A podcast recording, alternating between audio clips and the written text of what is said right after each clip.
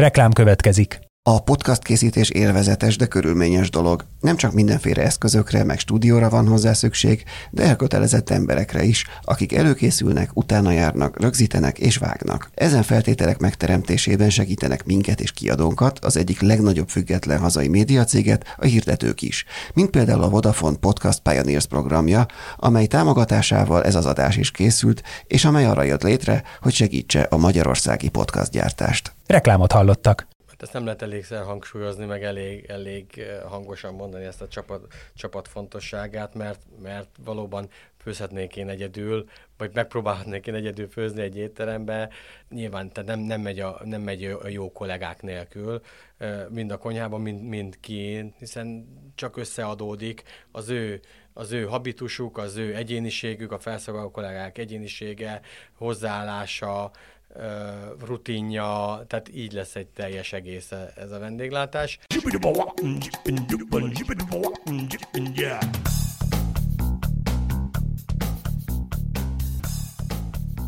Üdvözlöm a hallgatókat, ez itt a 24.hu filéző podcastja. Én Inkei Bence vagyok, a műsorvezetőtársa Jankovics Márton. Sziasztok!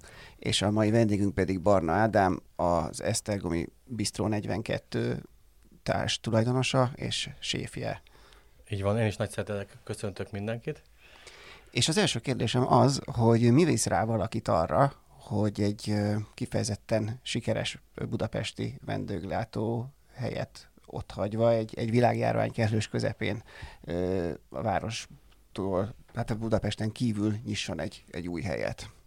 Igazából, hogyha visszanézem, hogy, hogy merre is jártam, merre is dolgoztam, mindig volt így 6-7 évente egy ilyen nagyon éles váltás, ami, ami mind stílusába, mind konyha stílusába is nagyon különböző volt, és itt is eltelt ez a 6-7 év, és egyszerűen éreztem azt, hogy, hogy jó lenne egy picit felfrissülni, és mellé pedig jött egy olyan lehetőség, egy hirtelen jött lehetőség, amit, amit nem szerettem volna kihagyni.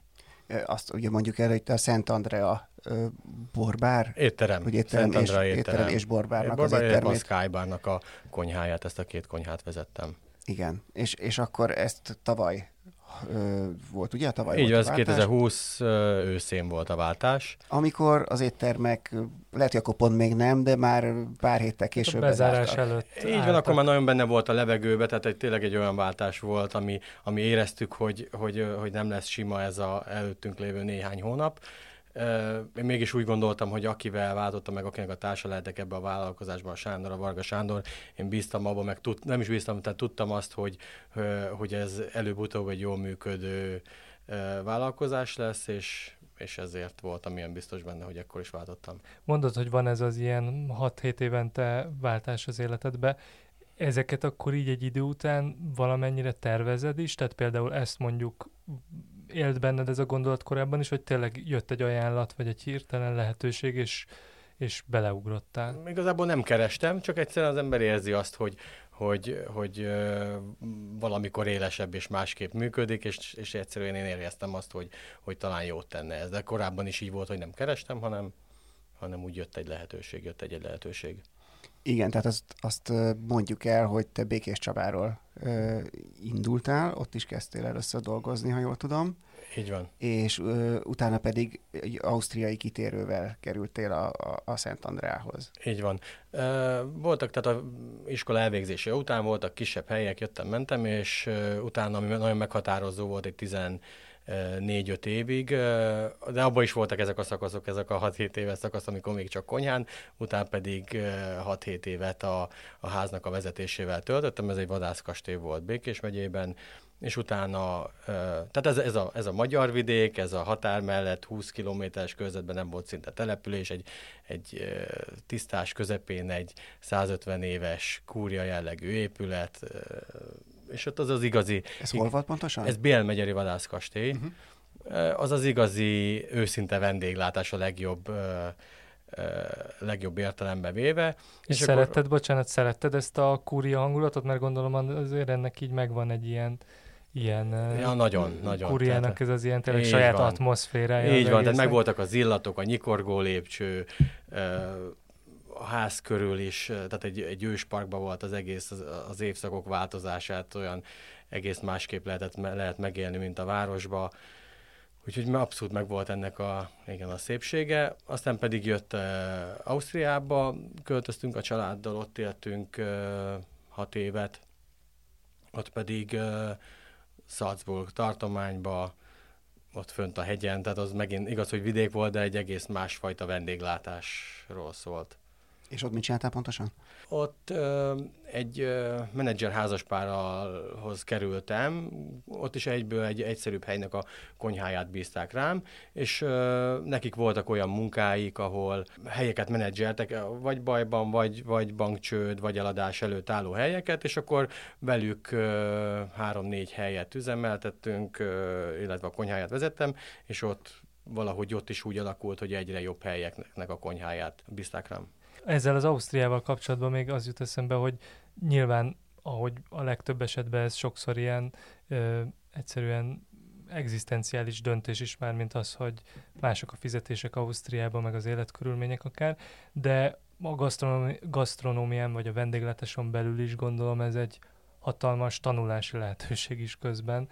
Most a, a, akármelyik másik ország nyilván, de, de, de, de mondjuk te Ausztriában mi az, amit amit mondjuk elsajátítottál, vagy gyorsabban el tudtál sajátítani, és, és mondjuk ha maradsz Békés Csabán, vagy Békés Csaba közelében, vagy akár Magyarországon, akkor ez több kerülő út kellett volna hozzá? Igen, hát ez 2008-ban volt, azért, azért másról szólt a, a vendéglátás, akkor indult egy ilyen evolúciója, vagy egy ilyen megújulás, és, és akkor még másképp jutottunk az információkhoz, nem volt ilyen könnyű az információ áramlás, jobban kellett kutatni, a, az, hogy alapanyag után az, az egész másról szólt itt, egy, itt az alapanyag beszerzés, tehát hogyha a marhahús az azt jelentette szinte, vagy akkor kezdtük tanulni, hogy mit jelent a jó marhahús, mert nekünk akkor még az volt a jó marhahús, amit frissen a hentesnél megvettük, és tudjuk, hogy azt, azt, azt nagyon nehéz jól elkészíteni egy friss marhahúst. Azt én éreztem, tudtam, hogy a, a vadat, nagyon sok vadat dolgoztam föl, és készítettem elő, és nyúztam, tehát hogy a, a húsfeldolgozás nagyon közel állt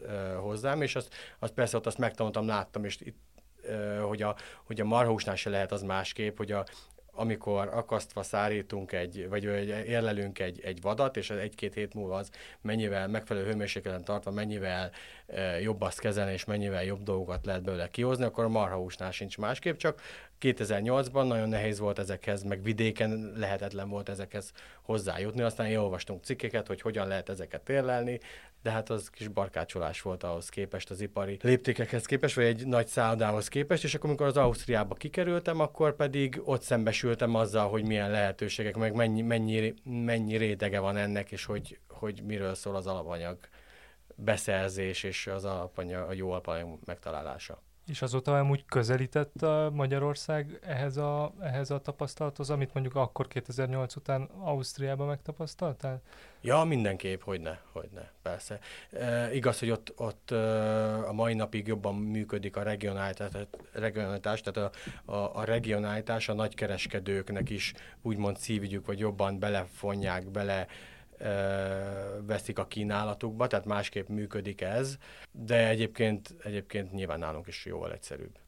A legtöbb séf, aki, aki vezető budapesti étteremben dolgozik, akár csak te is dolgoztál így, azok mind azért egy ilyen hasonló kanyar volt általában a pályájukon. Ez kikerülhetetlen ezen a szinten, hogy, hogy külföldön is kell egy pár, év, pár tanuló év? Hát sokat segít, tehát ez a világlátás ez sokat segít. Vannak olyanok, akikben ez, ez benne van, tehát hogy, hogy így vezető magyarországi séfekben is benne van, akik nem járt, azt hiszem az István, Pesti István sem, meg többen vannak, akik, akik nem dolgoztak külföldön, és valahogy bennük az ráéreztek nagyon erre, hogy a változásra, vagy valahogy meg volt a segítség, vagy, vagy, vagy, vagy az információ, de biztos, hogy meg leegyszerűsíti a világlátás, meg a, az utazás. És hogyha most visszatérünk Magyarországra, és uh, még mindig ennél a most nem Ausztriát hasonlítjuk össze akkor Magyarországgal, hanem ugye van egy ilyen másik állandó reláció, amit itt nálunk is ezekben a beszélgetésekben gyakran előkerül, a Budapest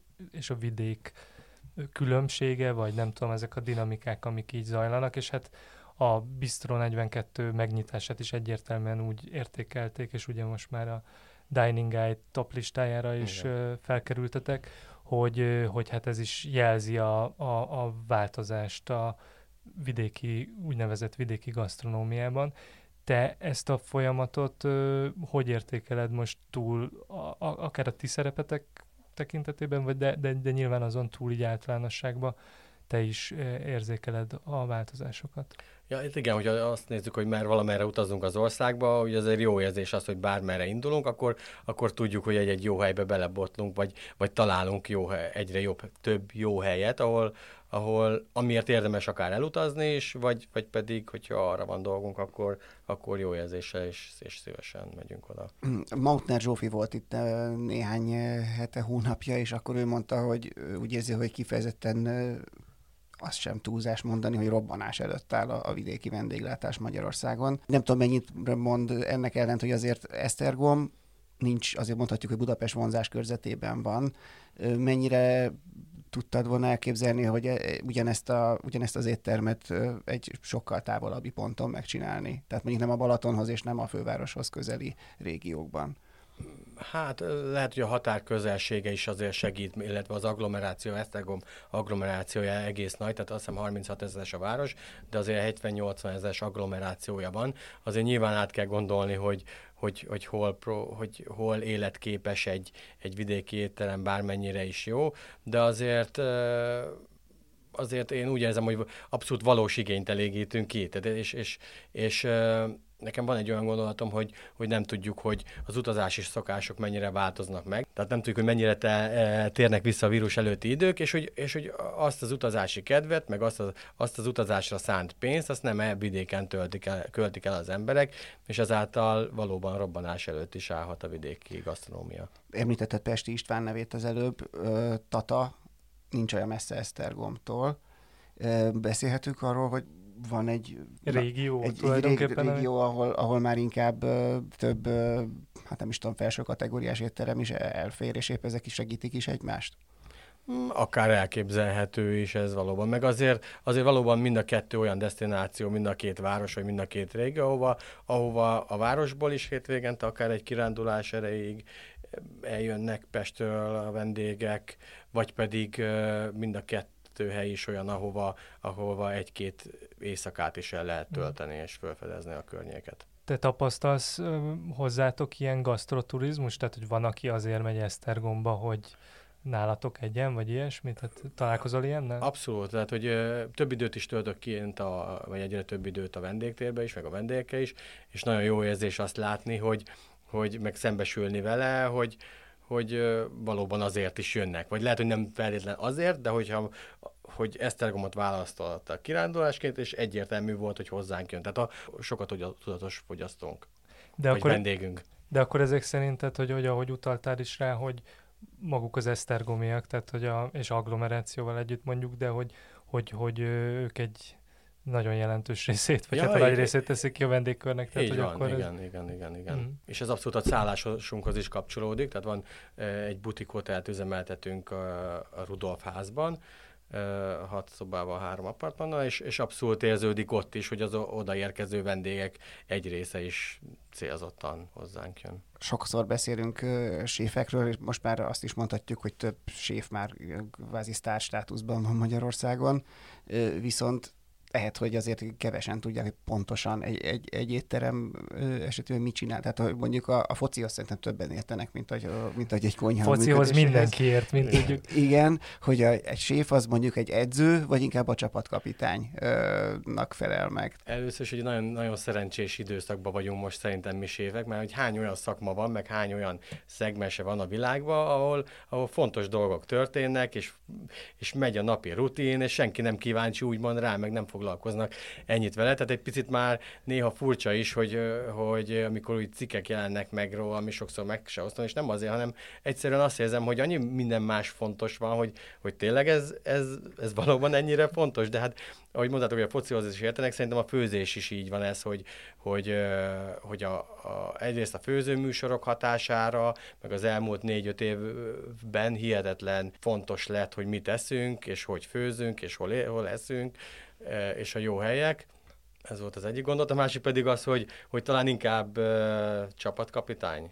talán Tehát te is ott lent focizol a pályán, és, és nem az vagy, aki a kispadról mondja, hogy akkor ez legyen, meg az legyen, hanem te is ugyanúgy, az, ugyanúgy azt gondolod, hogy része vagy Igen, tehát hogy biztos van egy olyan szintje is, meg, meg valakinek úgy is működik, én, én jobban érzem magam úgy, hogyha, hogyha érzem a konyha rezdülését. És amúgy ö, hozzászoktál már, mert interjúkban is említetted, hogy te nem vagy az a kifelé forduló típus, vagy aki különösebben élvezni ezt a reflektorfény részét, tehát te szereted nagyon csinálni szenvedéllyel azt, amit a konyhán, meg, meg a vendégletes közben csinálsz, de hogy, de hogy ezt a részét, ami a, a, akár az ilyen típusú interjúk, mint amit most is csinálunk, ez neked nem jön annyira természetesen. Ehhez azért így most már pár éve be, bekerültél ebbe a reflektorfénybe. Hozzászoktál egy kicsit ehhez a szerephez? Ja, persze hozzászoktam magához a tévé szerepléshez azokat, jó, tehát hogyha egy módon van rá, inkább elkerül, vagy nem is az, hogy elkerülöm, hanem, hanem talán, talán nem érzem olyan komfortosan benne magam, de ez onnan is jön szerintem, hogy,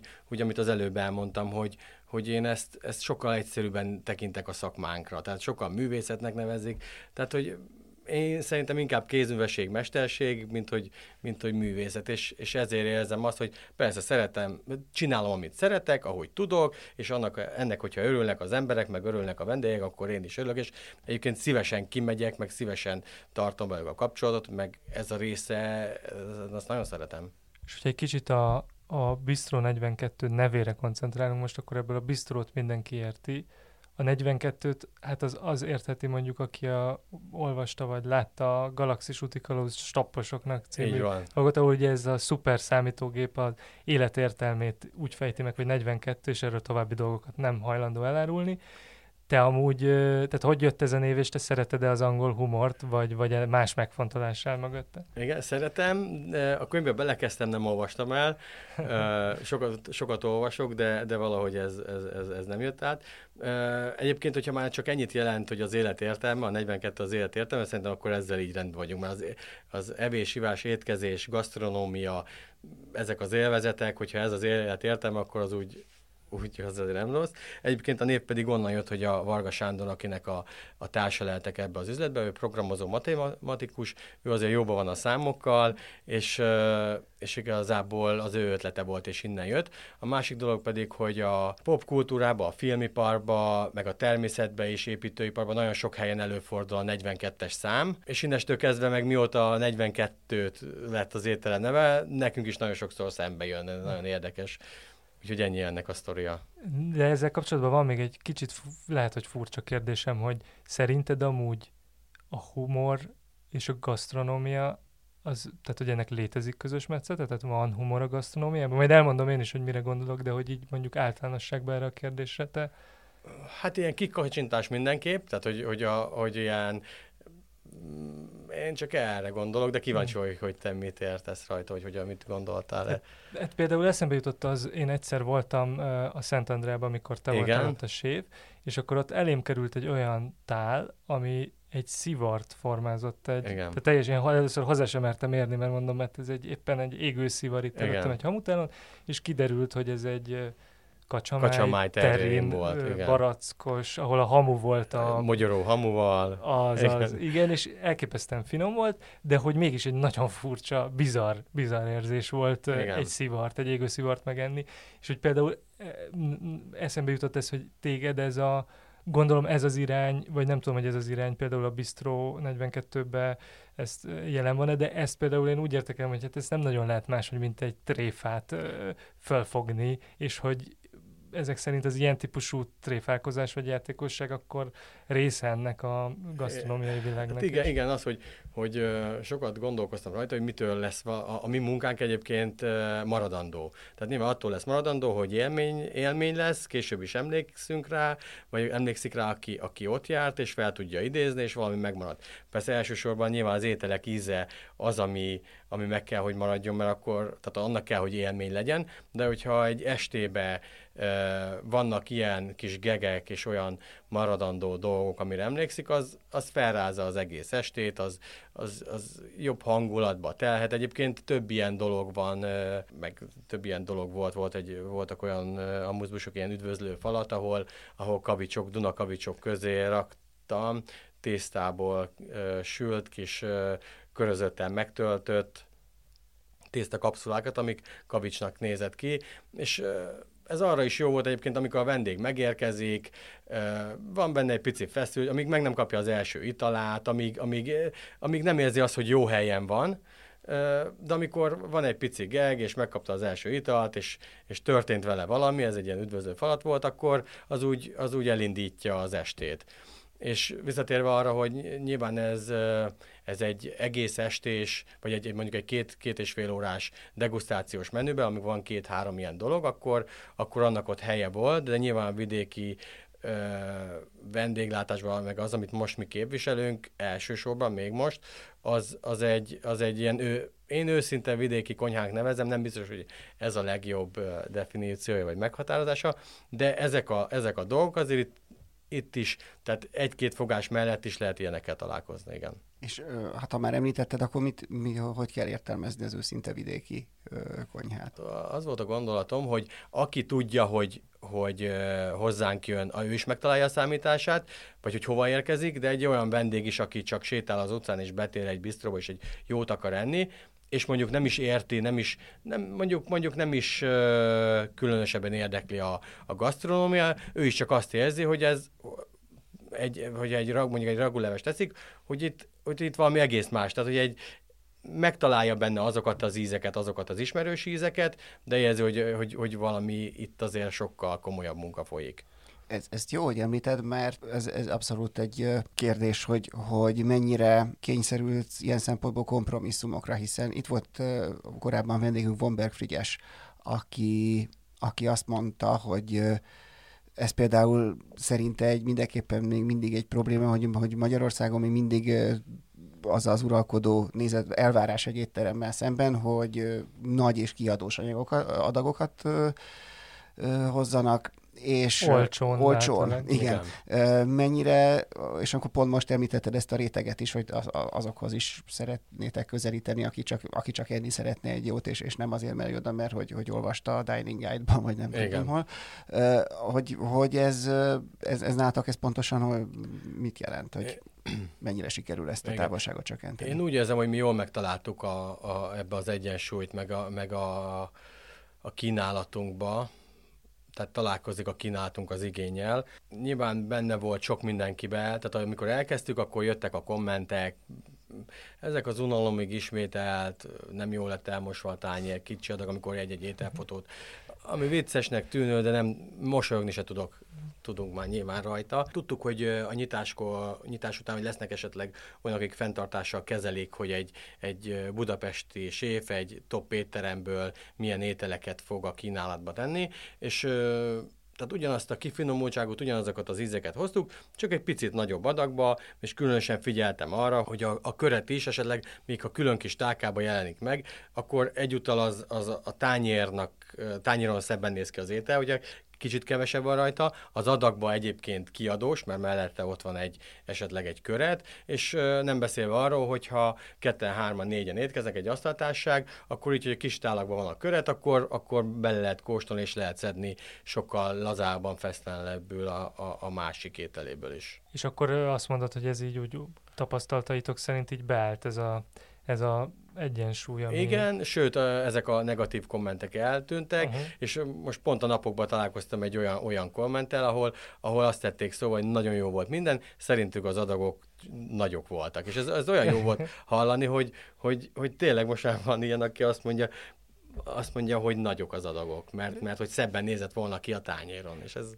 Ha már a kommenteket szóba hoztad, mi, a, mi ugye az újságírásban, hát ez egy örök téma a, a kommentelés és a és, a, és az újságírás kapcsolata, de hogy, hogy amúgy egy étteremnek mennyire, mennyire, hogy mondjam, fontos ez a, ez a, nyilván fontos a mai világban a szociális média, meg az egyebek, de hogy, hogy mennyire van kitéve mondjuk egy jó étterem, aminek van amúgy is helyi törzsközönség, meg, meg minden egy az ilyen, ilyen típusú kommentelések. Létezik olyan, hogy ez így csökkenti egy étterem forgalmát érzékelhetően, hogyha nem tudom, érkezik x számú ilyen negatív komment, vagy igazságtalan komment? Én nem hinném, hogy, egy, hogy, hogy a kommentek. Tehát, hogy, hogy nézegetjük, né, tehát pontosan a kollégáink megvan az, aki, aki ezzel foglalkoznak, ők tartják a kapcsolatot a kommentelőkkel, de de igazából én nem hiszem. Tehát az idő úgy is minket igazol. Tehát mi, ha jót akarunk adni, jót adunk, szeretjük, amit csinálunk, akkor a végeredmény valóban lehet, hogy van egy kis százalék, akinek ez nem tetszik, az, az majd nem fog jönni, és egyre kevesebbet fognak azok az emberek kommentálni. És amúgy már szóba került ez a szintén örökös téma ma is, ahogy a hagyomány, mondjuk, mondjuk úgy, hogy magyar konyha nálunk, meg a mindenféle ilyen újító törekvések a gasztronómiában így hogyan egyeztethetőek össze, vagy találnak egymásra, és ennek te is egyébként régi szószólója vagy, hogy ez mennyire fontos, ugye, hogy a csabai kolbászt is mindig a lecsóidba. Meg a... Szóval, hogy egyáltalán végignézünk az étlapodon, és akkor is egy csomó ö, felismerhető magyar fogás található, csak nyilván te rajta hagyod a saját stílusod vagy kezed nyomát. Ezt te hogy látod, hogy ez mennyire terjedt már el, vagy mennyire fogadta el a közönség ezt a fajta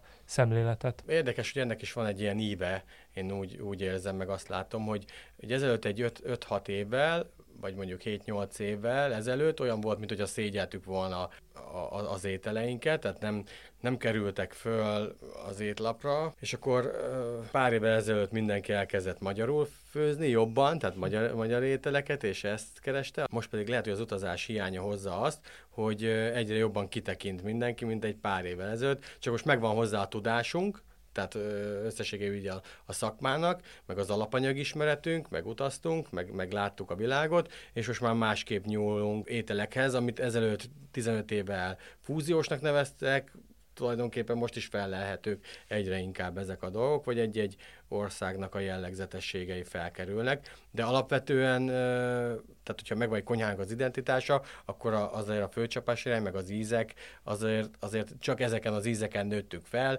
ezeket szeretjük, ezeket tudjuk igazából főzni, és ez egy kiindulási pont. Ha már így a hagyományoknál tartunk, el- elmondtad többször azt, hogy, hogy anyukád meg nagymamád is nagyon jól főzött, meg hogy ezek a gyerekkori ízek tényleg fontosak, nem csak egy szófordulat Igen. nálad, hanem ezek ilyen meghatározóak. Te emlékszel amúgy arra, hogy mikor kezdtél el úgy főzni először igazán, vagy mikor döbbentél rá arra, hogy ez így jó dolog, vagy, vagy egyszer már ebbe találtad magad?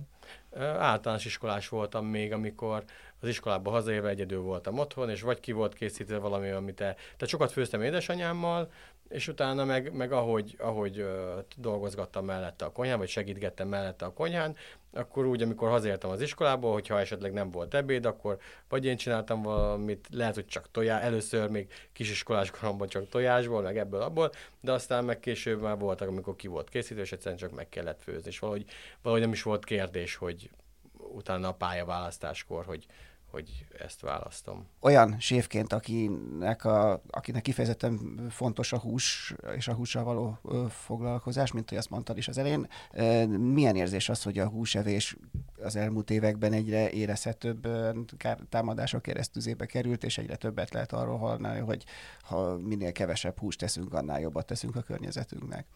Én szinte biztos vagyok, hogy változás előtt van a szakmánk több, többféle szempontból, és az egyik az pont az alapanyag felhasználás miatt. Attól függetlenül, hogy nagyon szeretem a hús, de én, én nagyon szeretem a zöldséget is. Én úgy érzem, hogy otthon is e, gyakran, változatosan elkészítjük, és a kínálatunkban és az éttermi kínálatban is azért izgalmas dolgokat hozunk, és lehet kihozni belőle, ha követelemként, ha önálló ételként is. Tehát pont az idén is, az, az, tehát a, a kukorica és most azt hiszem két és félszerese a tavalyhoz képest, tehát ez biztos, hogy most megint generálni fog egy, egy, egy húsár növekedést, és ez majd azt fogja generálni, hogy, hogy azért, azért egyre több, egyre több zöldségnek kell lenni a kínálatban, ha a fenntarthatóság miatt, ha azért, mert egyszerűen nehezebben elérhető, akár mi miatt is. Úgyhogy Úgyhogy biztos, hogy energiát és, és gondolatokat kell beletennünk abba, hogy, hogy minél több zöldségétel és, és vegetáriánus étel mellette pedig az aztán lehet, hogy a korral is jár, de, ne, de az ember érzi magán, én is érzem, ha bőjt, tehát többször így bőjtöl, vagy szoktam néha bőjtölni, hogy, hogy azért néha úgy, úgy jól is esik elhagyni a húst egy-egy időszakra. És ezeket a mesterséges húsok például, ezek, ezek téged mennyire villanyoznak fel? Ö, nagyon nem. nagyon nem. Én úgy érzem egyébként a, a mentes dolgokkal is, tehát hogy, hogy vannak glutén, laktózmentes ételeink az étlapon, de az az soha nem, az soha nem laktózmentes tejtermékből készül, hanem akkor elhagyunk. Mert hogyha van egy étel, vagy van egy desszert, amit tejszínnel vagy vajjal akarunk elkészíteni, akkor annak, annak, annak értéke vannak annak a tejszínek, a vajnak, akkor azt nem akarom növényi tejszínnel helyettesíteni, akkor olyan desszertet készítünk, amiben, amiben nincs. Tehát ezzel én nagyon nehezen tudok megbarátkozni, Úgyhogy, hogyha húsmentes, akkor, akkor az legyen, legyen, legyen zöldség és nem hús. Uh-huh. De akkor ezeket, mert mondtad, hogy, hogy nagy változás előtt áll a szakma ilyen szem, alapanyag szempontból, úgy érzed, és akkor egy séfnek akkor az így fontos, hogy ne csak így kövesse a trendeket, vagy így loholjon a trendek után, hanem hogy kicsit így gondolkodjon néha arról is, hogy milyen irányba tart ez az egész folyamat, és kicsit próbálja e-, e-, elébe lépni, vagy vagy úgyis az a kereslet, ami éppen a, a vendégek, amit, amit várnak, és azt itt és most kell kielégíteni, és nem majd öt év múlva. Hát ezt érezzük szerintem ennek a rezgését, meg, meg ebbe az információ áramlásba, úgy, hogy azért az ember ezzel, ezzel dolgozik, ezzel dolgozunk, ezzel kelünk, ezzel fekszünk, úgyhogy szerintem ezt, ezt úgy szépen folyamatában ez, erre reagálunk, ahogy azt a kereslet igényli. Említetted a határ közelségét már korábban.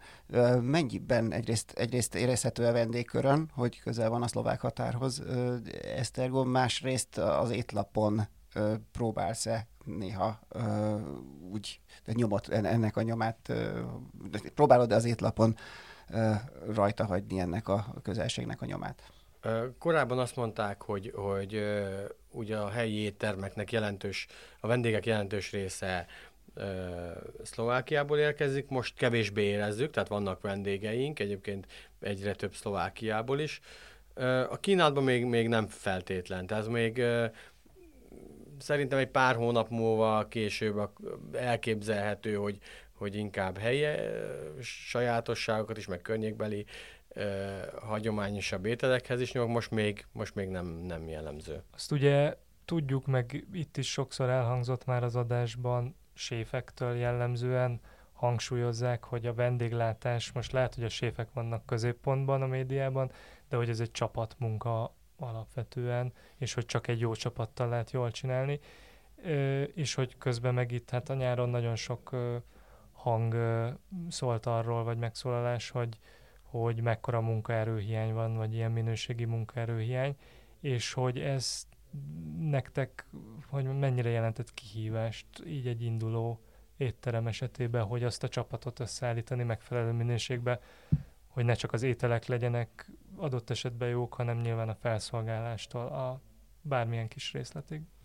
Hát ezt nem lehet elégszer hangsúlyozni, meg elég, elég eh, hangosan mondani ezt a csapat, csapat fontosságát, mert, mert valóban főzhetnék én egyedül, vagy megpróbálhatnék én egyedül főzni egy étterembe.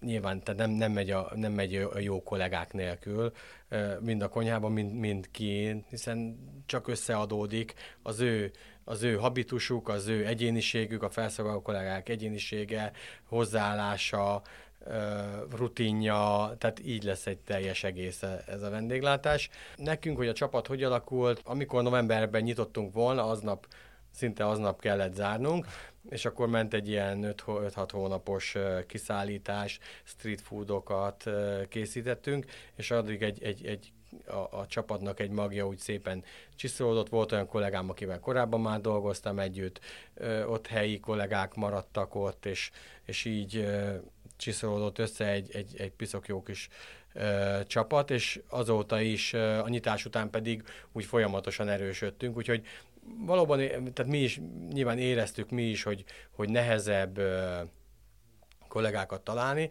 de valahogy úgy, úgy jó ránk találtak, és, és nagyon, jó, nagyon jó kis csapat állt össze. Volt néhány adásra ezelőtt vendégünk Szomelié, aki azt mondta, hogy a, például a borász szakma az egy nagyon férfias szakma, és ő nőként például elég nehezen tudott áttörni. Ez például a, a, a séfeknél mennyire jellemző, hiszen azért a séfek többség, be tudunk női séfet is mondani, de azért a séfek, az ismert séfek többsége is férfi. Mennyire jellemző ez nálatok? Ja, hát abszolút. Én, én mindig szeretem, hogy a konyhánkon van, van nő, kollega-nő, mert, mert valamiben ők a jobbak, és, és, és jó tesz a csapatnak, hogyha van. Ettől függetlenül nyilván nekik nekik más a, a fontos az életbe, úgyhogy, úgyhogy ezért is lehet az, hogy azért 30-35-40 évesen más a dolgok az életbe, és, és ez nyilván egy nehéz szakma, és 14-15 órákat dolgozni, az, az férfias munka. Beszéltünk ugye az adás elején erről, a, erről az egész körről, amit így bejártál, Békés Csabától, Ausztria érintésével Budapestre, és aztán Esztergomba, vidékre vissza. De egyébként el tudod azt képzelni, hogy az életedben hogy akár, vagy van, van ilyen titkos tervet, hogy majd egyszer még Békés Csabán is legyen egy éttermed, vagy nem, nem, nincsenek ilyen titkos lapok a paklitban? Igazából ezt se terveztem, tehát azt se terveztem, hogy éttermem lesz, valahogy valahogy, tehát ez így a szituáció hozta. Az se kizárt egyébként, miért, miért, miért, miért zárnám ki. Hát akkor nagyon szépen köszönjük Barnádámnak, hogy eljött hozzánk, és elmesélte mindezt. Nektek pedig azt köszönjük, hogy hallgattatok minket. Őrizzétek meg ezt a jó szokásotokat. A Filéző Podcast adásait megtaláljátok a 24.hu felületén, illetve a Spotify-on, vagy bármelyik egyéb podcast felületen, ahol szoktatok ilyesmit hallgatni. Sziasztok! Sziasztok! Sziasztok!